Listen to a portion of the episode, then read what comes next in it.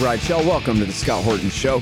I'm the director of the Libertarian Institute, editorial director of antiwar.com, author of the book Fool's Errand Time to End the War in Afghanistan, and the brand new Enough Already Time to End the War on Terrorism. And I've recorded more than 5,500 interviews since 2003, almost all on foreign policy, and all available for you at scotthorton.org. You can sign up for the podcast feed there, and the full interview archive is also available at youtube.com slash Scott Horton Show. All right, you guys, introducing Zaher Wahab. He is a professor emeritus at Lewis and Clark Graduate School of Education and was a senior advisor to the Education Ministry in Afghanistan from 2002 to 2006. Welcome to the show. How are you doing, sir? Fine. And taught at the American University of Afghanistan from 2013 until to the end of 2019. Oh, okay, great. All right. So, um, you know, our friend Sam Husseini put out this great press release about uh, your criticism, essentially, of current American policy towards Afghanistan in the midst of their drought and humanitarian crisis this winter, and your plan to fix it. So, first of all, uh, I mean, there's so much to tackle here, but go ahead and give us, if you could, uh, something like a thumbnail sketch of what you think we need to understand has been happening in Afghanistan since the end of the American occupation and the beginning of Taliban rule there at the end of last summer, please, sir. Okay. Well, Scott, I don't know if you happened to watch the PBS last night.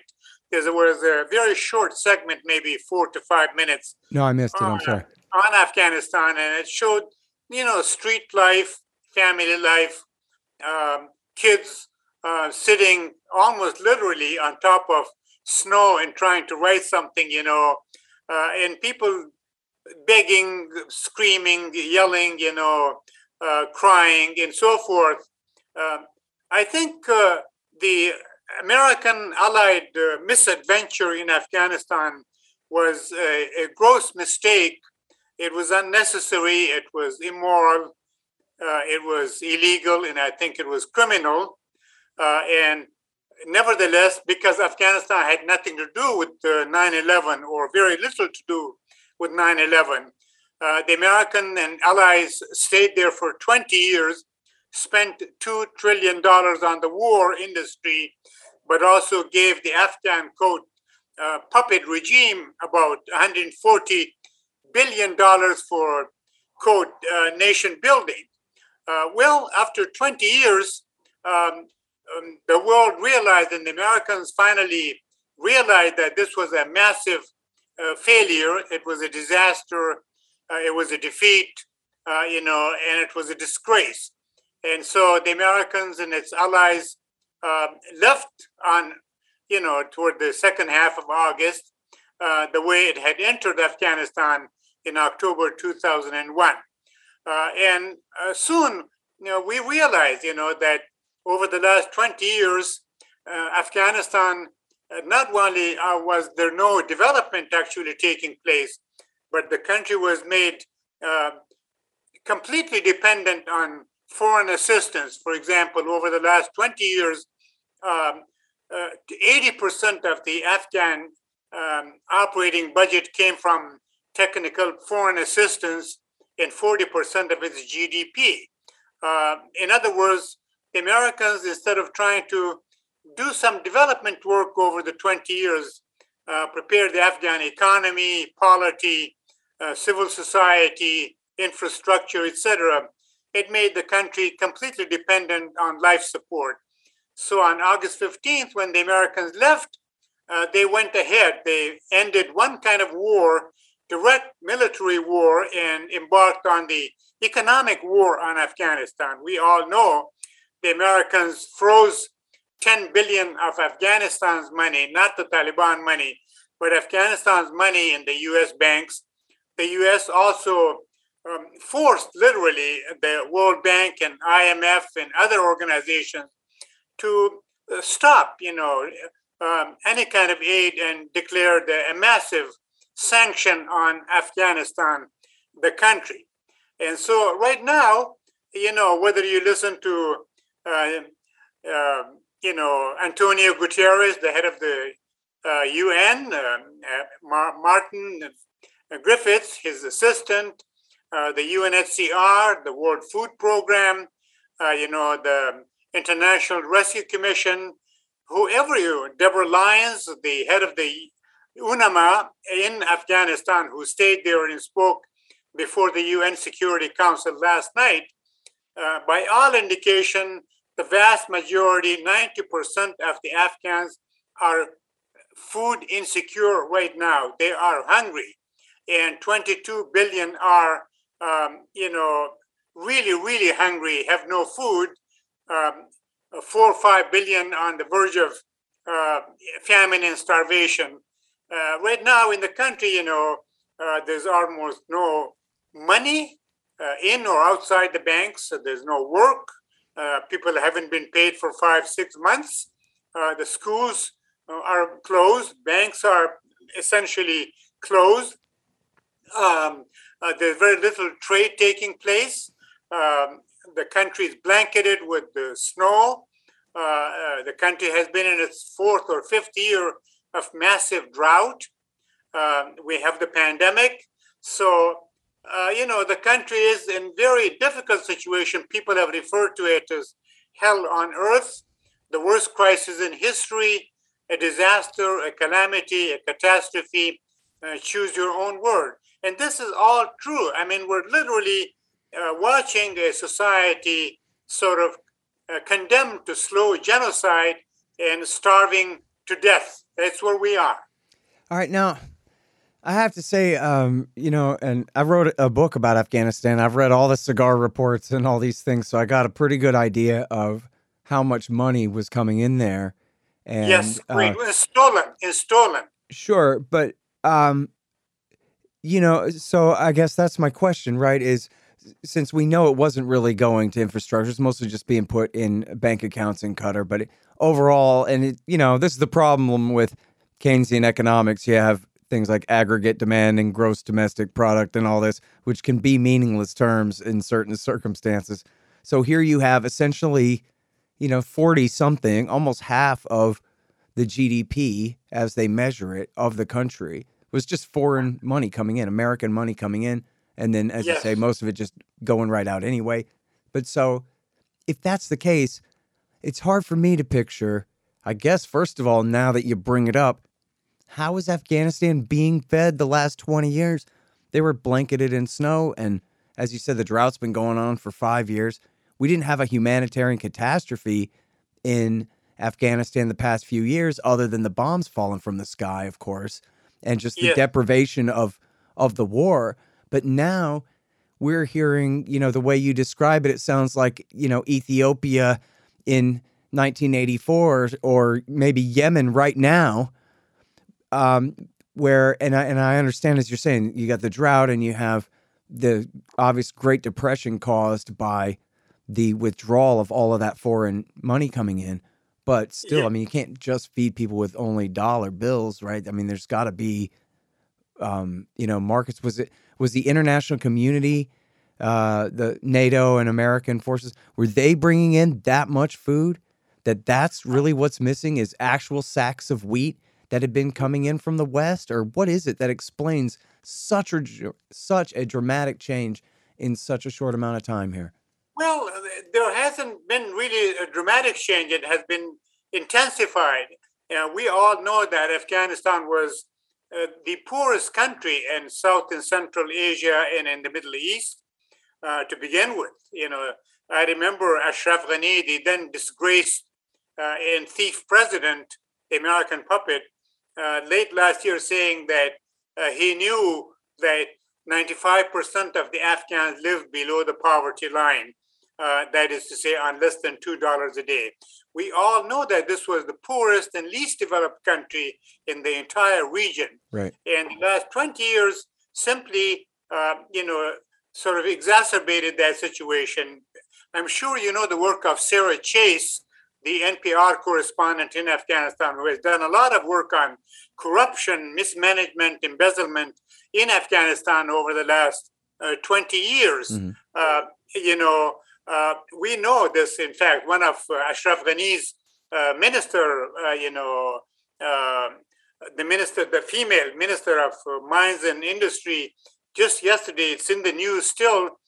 She was worked with Ashraf Ghani for 12 years, including six, five or six years in the cabinet, and she said that she knew that there was massive corruption at the very highest level. You know, massive corruption, mismanagement, even sex orgies and prostitution in the palace itself.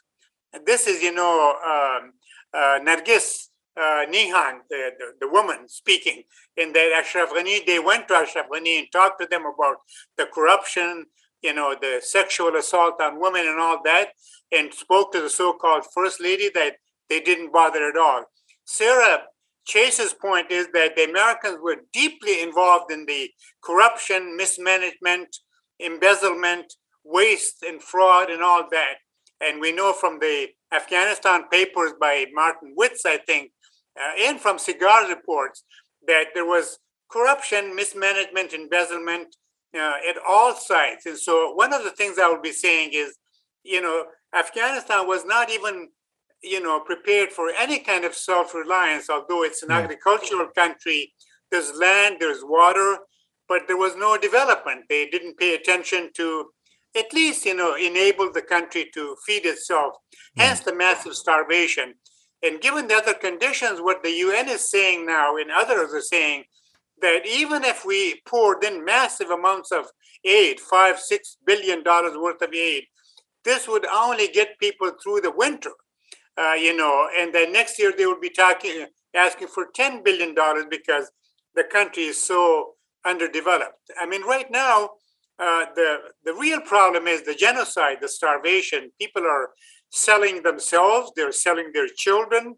You know, they're selling anything they have you know, just to feed themselves, and still they cannot manage because uh, there's no money, there's no food.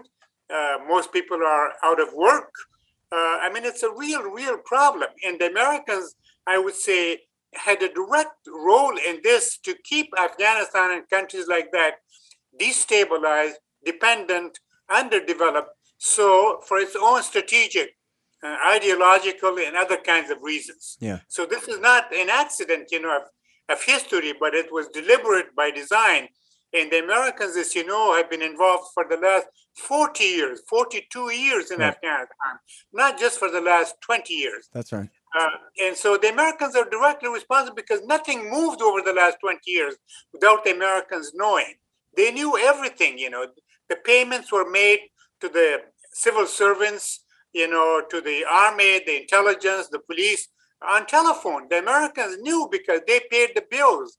They knew that the elections were fraudulent because they paid the bills, but they said nothing. Hmm. Well, and also, I mean, I guess the topic that is sort of the elephant in the room behind all these discussions, left out of all these discussions, is that the one real successful cash crop in this country is poppies.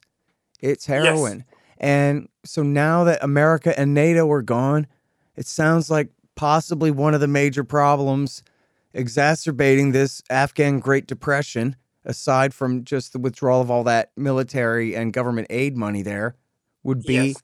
the closing of Afghans' opium export routes and There's connections. no way and and that yes. maybe they need to get all of that you know started back up again fresh and they, now they have a glut of heroin on their hands and no way to distribute it all yes well uh, you know we all know that the united states spent eight to nine billion dollars quote eradicating drugs remember george bush uh, after he realized that he committed a major mistake and a crime uh, by invading a, an innocent country then came up with these um, reasons, quote unquote, alibi.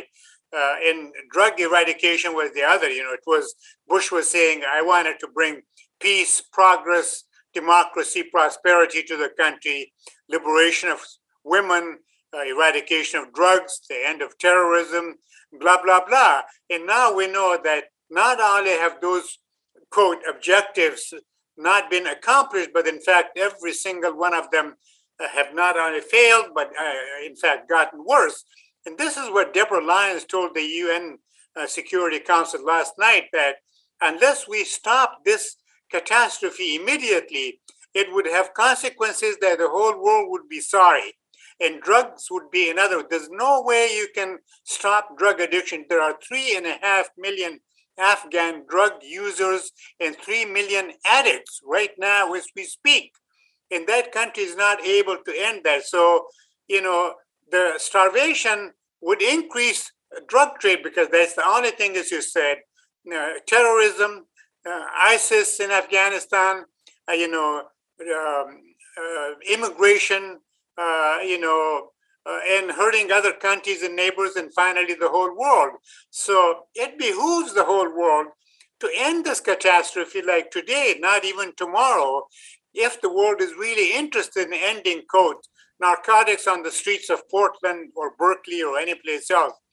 And, you know, uh, ISIS here and there, uh, et cetera, et cetera. So nothing has been accomplished. Everything has been made worse again because uh, of American ineptness, insincerity, and the hidden objectives of the military, industrial, congressional agenda. Yeah. Hang on just one second. Hey guys, I had some wasps in my house. So I shot them to death with my trusty Bug-A-Salt 3.0 model with the improved salt reservoir and bar safety. I don't have a deal with them, but the show does earn a kickback every time you get a Bug-A-Salt or anything else you buy from Amazon.com by way of the link in the right hand margin on the front page at scotthorton.org. So keep that in mind.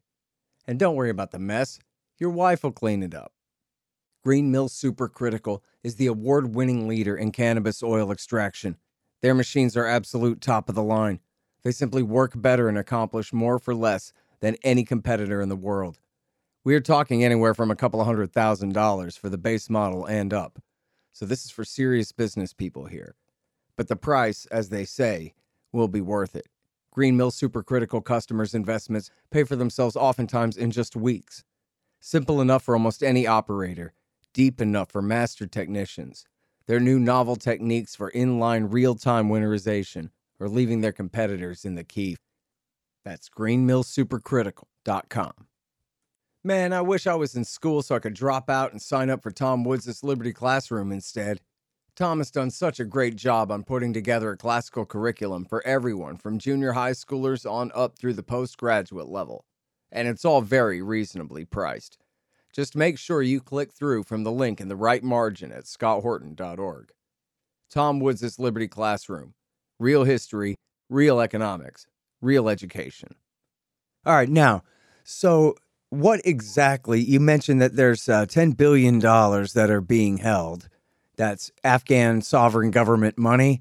The fact that there's been a change in who's sitting in power in Kabul shouldn't really make a difference, but they're holding it. But then, yes. can you explain well, this? Explain to me, please, if you could, the sanctions regime and the degree of it, because there are a well, lot of European countries. Of course, there's Russia and China and and India and Pakistan have their own interests there. So what's yeah. preventing everybody else in the world? Never even mind our Western allies who maybe are just under America's thumb. But what about everybody else? Why can't people just send in sacks of wheat and rice and keep people from starving. Right.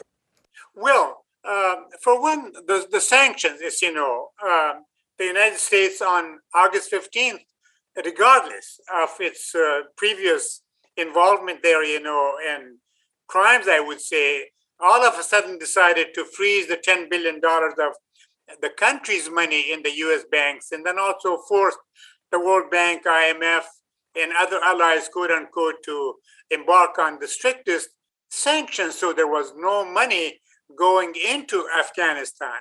Um, and we all know uh, Afghanistan, in some case, ways, is sort of a, uh, a victim of its own geography. Its location is a curse yeah. because there are so many people who are interested in this piece of geography, call it a buffer zone or, you know, uh, etc.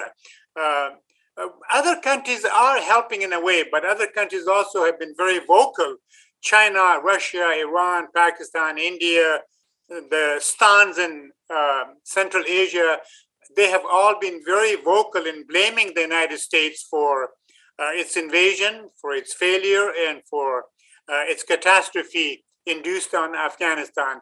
they're trying to help, you know, small amounts, but you're talking about a society of 35 million people, you know, who are desperately poor and depends on life support. You know, that's not very easy. And then it's not very easy, I think, to get support. And you have distribution issues on the ground. I mean, uh, the Taliban uh, have, have, been saying, in fact, Deborah Lyons said last night that we have been very frank with the, the current government in Kabul about all the subjects and that they admit they know that they were not equipped or prepared to run the country. So there's a problem on the inside. There's also a problem from outside, which is to say, not enough aid is going in, you know, token. The United States says, you know, they contributed $600 million. Well, you could you contributed $600 million, but not directly going to the government, but you kept the country's, you know, $10 billion. Uh, I mean, this is a, it's a joke. It's a disgrace. So there are things that need to be done on the outside and things that must be done inside. Uh, you know, if we're to um, improve the situation and save save the nation. Uh, as you know, sanctions don't work. They won't work. But right now, there's no medicine, there's no work, there's no food, there's no money, uh, there's no safety or security. You know, crime has mushroomed in a way, retail crime, and you know, ISIS seems like uh, is trying to find a place there and reach out other countries from here. So it's a real difficult situation. I mean, major things will have to be done on the outside, but as well as on the inside, if we're to end this this tragedy. Yeah. All right. And um, so it's important to it, it's kind of the most self-evident sort of a thing in a, in a way, the deafening silence, the dog that didn't bark. Every hawk in American media who said for 20 years, we have to stay and wage this war because we love these people so much. To no. leave would be to betray them. In fact, leaving did mean the Taliban came back to power, which is pretty bad for a lot of people. But anyway, they said that that's why we have to do this. And as recently as last summer, they threw an absolute fit over the final withdrawal and end of the war. And now it's like the story's completely disappeared. And those same yes. people who said we have to kill these people because we love them so much can't be right. bothered to even put out a tweet saying, hey, man, maybe we should send these people a chicken sandwich or something too, huh? Or instead right. of occupying them, you know? Yes. Well, we all know, you know, the ideology of the uh, the corporate press. They're a mouthpiece for the ruling elite in this and in most other societies uh, no wonder they have moved on, you know, to more newsworthy uh, quote subjects in Afghanistan. The women, the girls, the poor, etc. The children are are forgotten. Uh, that's to, to to understand. But you know, Washington um, must face up to its responsibility, its blunder, and its crime, and, and do something immediately, not worry. I mean, uh, the country has to be engaged. We must airlift immediate massive humanitarian assistance. We must end the psychological, you know, and economic warfare. We must hold all the warmongers, war makers, war profiteers, Afghans, Americans, Afghan Americans, Europeans, contractors, the military industrial complex. We must hold all of these people accountable to account for their crimes. Uh, and we must, you know, uh, repatriate Afghanistan money and assets, whoever stole them, uh, and we must, uh, you know, we must also put, Scott, I have to say this, unless we stop this situation, there will be a civil war uh, come next spring. So we must empower and in place a UN peacekeeping force, a UN trust fund, and a U.S. development corps to develop this country and prevent a civil war from happening. Or well, I don't think they need any more. I don't think they need any more foreign troops, but certainly money and aid. Certainly, we can stop being a sore loser and keeping their own money from them and keeping all these sanctions on in this way. And as you talked about, the previous government was so corrupt that the Taliban, they're you know a different faction, but they're not different in kind uh, in most ways from the yes, people, from the brutality of the previous regime here. So the idea that like, oh no, morally speaking, we have to, you know, boycott the Taliban forever because they're mean to women. Or the previous government was also mean to women. Pashtun culture is mean to women. It is what it is, but that doesn't mean you economically boycott what's left of this country after, as you said, 40 years of picking on them. Seems like we could cut them a break. Yes, but also I hold the United States and its allies directly responsible for the calamity that is Afghanistan. Because not only did they not do much, but they actually de- prevented development. And the Taliban, too, are first Afghans, then the Taliban. So I say, why did we not build this country's education, civil society, politics, institutions, etc., economy over the last 20 years? Why is this country the way it is? Who is responsible? Who was in charge? And why did the US supported, groomed, protected, and funded corrupt thieves, you know, over the last 20 years? So we know who is responsible, and they must face up to it. Yeah, I I'm with you. I wonder if you have any ideas for how we can do this accountability thing that you keep talking about, because uh, I sure would like to well, see it as well. In fact, well, I, I need- volunteer to be one of the prosecutors at the war crimes trial if you can arrange one. Great. Well, you know, there's Unfreeze Afghanistan. There are campaigns underway here. Uh, you know, there should be tribunals in the United States, uh, at the Hagues and other places, at the ICC. You know, there should be tribunals, courts, and missions investigating, as I said, all warmongers, war profiteers, and liars, and thieves, and criminals, and assassins. You know, and Afghan money should be repatriated. People should be held accountable, whoever they are, wherever they happen to be. Uh, and we need to change, change the country, and change our attitudes toward it, you know, because we're blaming the victim, you know, the Afghan yeah. nation who are starving right now. They had nothing to do with this, you know. 75% of the Afghans were not even born on October 7, 19, 2001. What's their fault, you know? Right. And how does the West, the civilized, quote unquote, civilized West, stand there hypocritically watch? We're watching a genocide, a mass murder taking place. This says a lot about America and Europe, the West, you know, Westphalia and all that. Yeah, man. You know, I wonder if you could tell us some stories about Afghanistan. I'm trying to think from the mind of a critic listening here. Both of us have such a negative take on this whole thing, but surely I think we probably would agree that there's some busybodies, do-gooder types, maybe in the State Department who thought that somehow they were saving the Afghan people if only it had worked out or something. So I wonder if there was something in your experience while you were there that well, made you think sure. that, wow, this really is just a cynical exercise in money making at these people's expense, as you keep saying here. Well, I think we all know the names, beginning with you know George Bush, you know Cheney, Rumsfeld, uh, you know and uh, Mr. Khalilzad, uh, our own uh, Ahmed Chalabi. Remember Ahmed Chalabi um, from Iraq, sure. Iraqi American leader of the exile liars. So we know the character, but it's the institution. It's it's the system. I would say it's imperialism, old and new. You know, and all of these people are little tools in the hands of imperialism, whether they live in Washington or in Kabul, Afghanistan, or other places.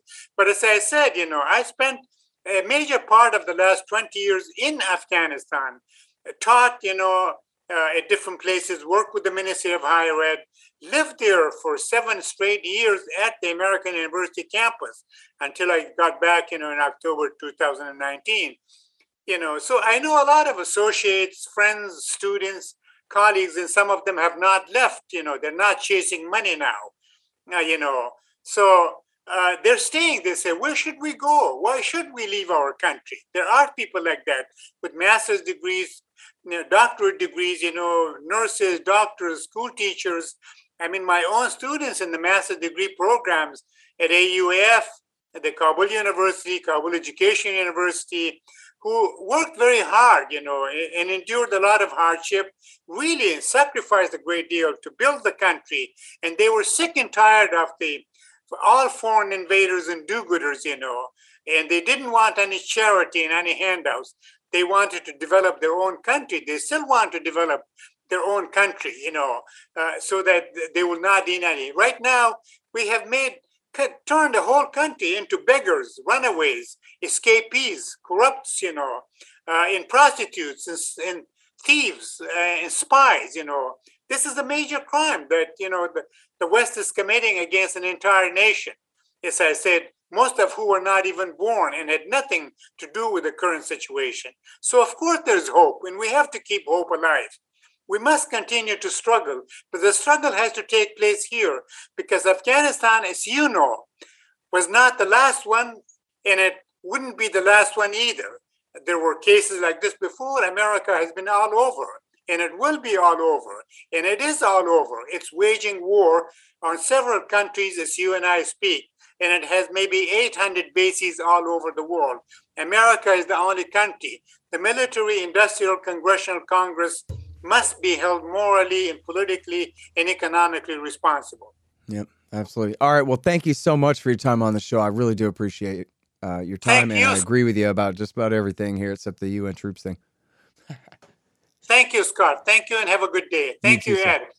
The Scott Horton Show, Anti War Radio, can be heard on KPFK 90.7 FM in LA, APSradio.com, antiwar.com, scotthorton.org, and libertarianinstitute.org.